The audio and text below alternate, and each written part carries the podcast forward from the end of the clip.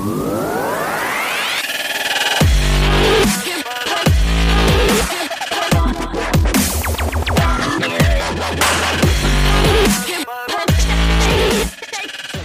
to an episode of Any Kind of Podcast. I'm Michael, joined by Tama. What's up? Haven't seen you guys or heard from you guys in a while. uh, today we're going to review episode 7 of The Mandalorian, The Spies of Chapter 23. Um, one more episode and we're at the finale. Oh, So fast, way too it, fast. like way too and fast, this thing better be a minimum of 45 minutes. dude. If it if it's not, come on, it got to be fifty minutes. If it's not fifty minutes, forty five minutes, then I'm gonna be extremely dis- disappointed. If they give us like a like a thirty minute long action piece, I'm gonna be highly disappointed. Like Yeah, it'll be cool to watch, but disappointed to see. yeah. Yeah, we get the basically this episode. We get the um the opening was actually pretty insane. We get to see Moff Gideon right off the back, um talking to uh what is her name Kane, Yeah, and she basically updated him on what's going on about the Mandalorians are united and he can't believe it, and he's out to take care of it. And he he goes to this basically his council of I don't know what the hell they're called. uh, the Shadow Council. Yeah, the Shadow Council, and we see all of them talking and discussing. And what I got from that conversation is Moff Gideon has zero respect for Thrawn, Zero. and he's gonna learn. Oh yeah, Yeah, I I'm I'm I'm gonna be cheering for Thrawn when that happens. yeah. And it's just funny. It's like, oh, you, you must have forgot who I am. it's one of those things because, yeah, Thrawn ain't no no joke. And do you think we're gonna see Thrawn in this finale? I I think we're either gonna see him or we're gonna at least see his ship. Well, it'd be cool if we get like a scene like how you remember how in um after Avenger Avengers one we get Thanos grabbing the gauntlet. I'm like, I'll do it myself. We're gonna have a Thrawn moment. Or or maybe like a a behind shot where we could just see the very blue of his neck. He's gonna be like, I'll do it myself. This is the way. no, yeah, but this episode start off with that, and they bicker back and forth. We get a cloning jabs. We get a whole bunch of those things, and uh, the first thing Tom noticed for the episode was the the guards. Yeah. I, I the first question I asked when I was when I ended up watching it here um was are are those updated dark troopers? But they weren't. Yeah, it's an interesting. I, it's funny because whenever one of them like died or f- like fell off a cliff, I'm like, save the Beskar. Like seriously. Yeah, like it's valuable. Save it. But okay, we'll get into it when we get to that part of the of the episode. But but you can Yeah. keep going. And then um, we get the fleet basically put up to Nevarro, and like I think I don't know if we mentioned this on air or off. I can't remember because we were just talking this whole time. But the size of the ships is insane. It's like you don't realize how big it Yeah. is until you actually see it flying over a city. Yeah, like when when I was watching it, and then I you just see the very tip of the ship uh, appearing above uh, Nevarro. The first thing I thought was like, okay, is Moff gonna blow up Nevarro? Like, because I thought it was the Imperials. I didn't notice the paint job. Yeah, I didn't notice that. I know. It makes me want to invest in paint, guys. Like seriously, you know how many gallons that probably was? That's insane. That was an insane, insane amount, and it wasn't like patchy either. It was like solid. It was a solid paint job. Yeah. That- They, that- they, that was- they probably hired Sabine for that. uh, she's off road. She's in the Oh. Sorry. Yeah, that thing would probably been way nicer Yeah. if she did it. It's funny because they pull up and then we have the the meeting of two different basic factions of Mandalore. I guess you call them from Mandalore because some of them are from Mandalore, but yeah, they're Mandalorians. some are from Concordia. yeah, the moon. You guys are bitches. no, but yeah, we had a meeting and Vizsla says not Vizsla, I mean um the armor says, Oh, let's have a let's have a feast. feast. While some people hide their face and eat. And but but like before that, you can feel the tension. Yeah. You, Like- you feel it. Like the even though none of them had their weapons in their hands or near their hands, you can feel like they're ready to draw on them. Yeah. And I don't care what Thomas says. They were roasting the Oh fuck out of those chickens from the Foundling episode. No ways. Look at the size. You know how big those heads on those chickens from the Foundling episode were? They cut it off. No Bok bok. ways. I saw the head on top of that thing while I was roasting.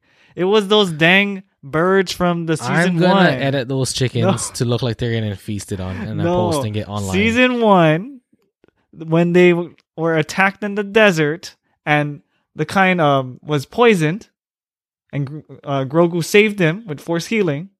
That was the bird that they were eating. Don't believe you. anyway, Tom was wrong, but yeah, let's continue on with this. Um, we also get um them deciding after they got there just for one day, let's go to Mandalore. I, I'm wondering if they did leave people. They have to have left people behind, right? like, I would think that at least the children, like children, and some people to watch the children. Right, like because they're gonna be like, "Oh, we need help again." They're, what do you guys like? They're like almost how, um, how Tony Stark said in the Avengers, "We're the Avengers. we avenge. We don't think of head and, and protect ourselves."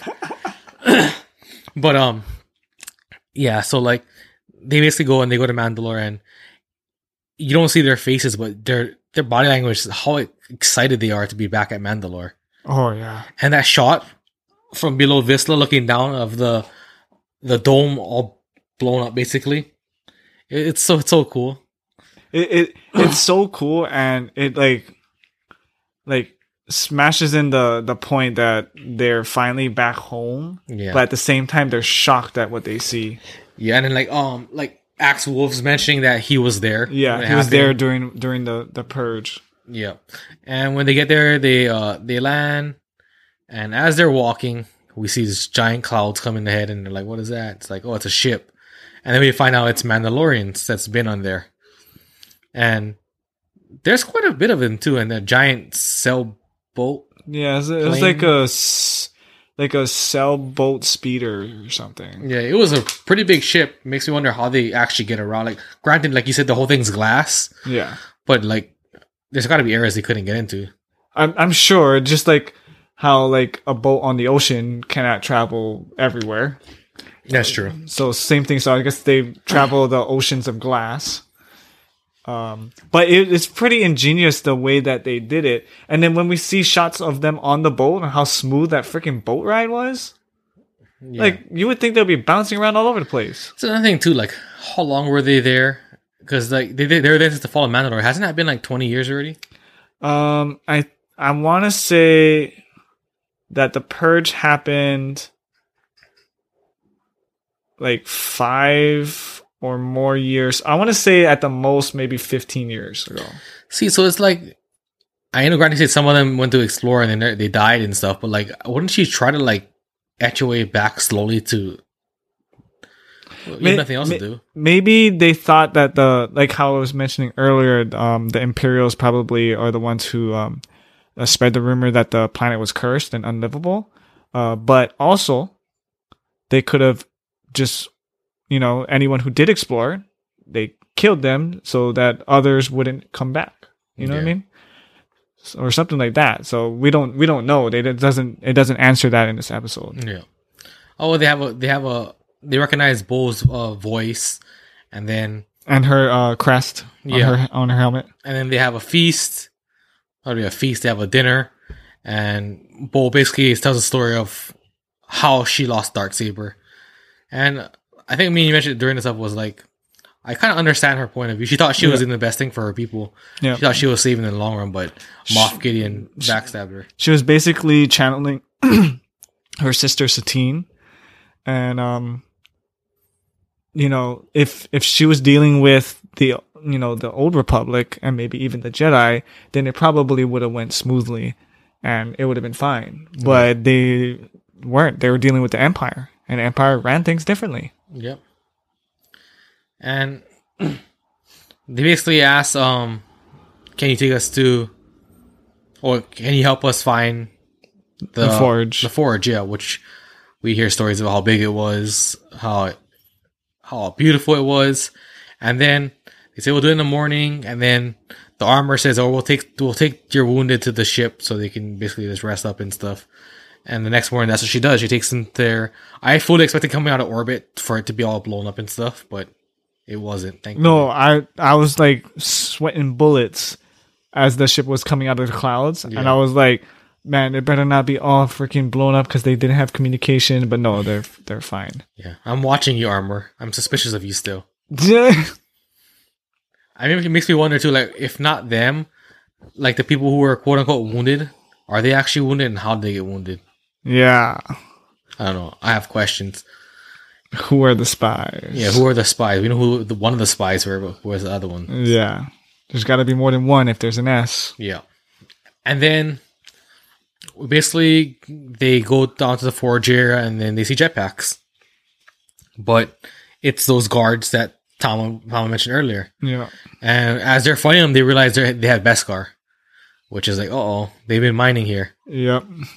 And as as Tama would say, as they were playing laser tag, um, they're going, and the whole time they're doing it, I'm like, this is they're retreating to somewhere, guys. Come on. like seriously. Um, that was a mishap on Bo's Bo's um part. She she should know better as someone who's been in so much wars and Oh shit. yeah.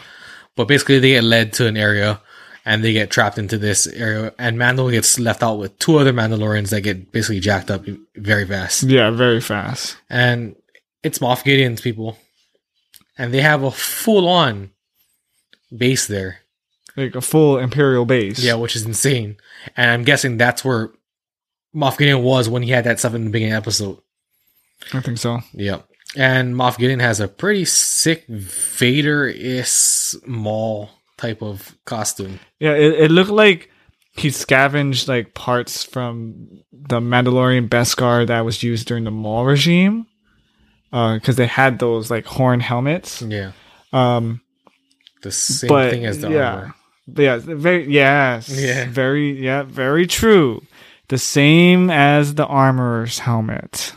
Which is kind of weird. It is. Cause uh yeah, that, that's not a normal design that Mandalorians typically choose, Yeah, well, maybe they just like wolves or something. or or, or maybe they're just very horny. I guess. I guess. so. but yeah, we, we get that, and they capture uh Din, and they say, "Oh, take him to interrogation." I'm like, next episode, we're getting his helmet off. Oh jeez. We're definitely getting his helmet off next episode. If if Moff Gideon was smart and like a real dick, he would have took his helmet off there, Yeah, J- right in front of all the Mandalorians, just Yeah. to be a dick. yeah. I thought that's what he was gonna do. Before I made this comment, I want to take a step back and remember that there was that good scene on the boat where Din talked to um Bo-Katan about like, for my people, this sword means nothing to us, all these stuff. But what we do respect is honor and uh, honor and honesty and stuff. And he basically says, "I'll, I'll stand by you and support you." Raising the next scene, she would have saw his face. She would have been like, "We having babies." Yes, Oh god. I'm fighting for it, guys. I'm fighting for it. They're gonna become a couple. They're gonna raise Grogu. Grogu's gonna have a little sibling who's gonna be a, a Jedi Mandalorian. Oh yes. yes. I don't care. But- if, I don't care if it's Disney. Can can we also mention how during the fight, um, obviously it was Beskar versus Beskar, right?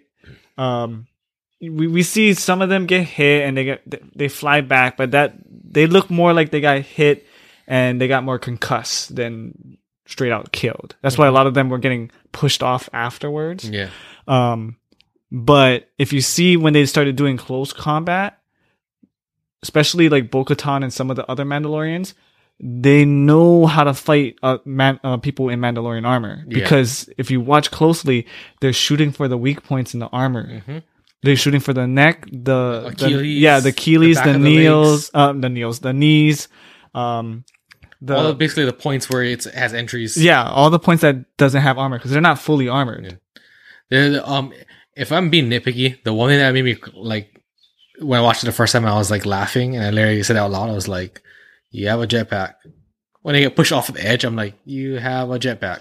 And like no damage to the yeah, I jetpack was like, either. you guys have a jetpack. Just jetpack back up. Guys, come on. they, they they need to do a scene like that where like they get pushed off and they're like ah, and then they come straight back up. Ah, psych, They sucker. fall off and there's some guy who's hovering. Like, do I go back up? Nah, I'm good. They're just like hiding down Yeah. there. Yeah, but yeah, they did that, and then uh, oh yeah, I should say that the second thing that's nitpicky, nitpicky for me is the whole entire time that Moff Gideon's talking to them and talking to Bo. I'm like, you could have been getting the dark saber and opening it up.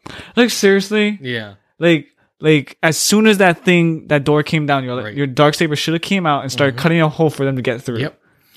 But then basically he tells them to finish him off. He opens one side and they enter the war and Bo finally uses his dark saber to cut open. And Paz Vizsla makes a sacrifice with his giant ass gun, which Yeah. is super sick, by the way. It was super. It was super cool. And he could have literally saved himself, but he chose to basically sacrifice himself. And he goes peaceful. He literally takes everything out by himself. Yeah.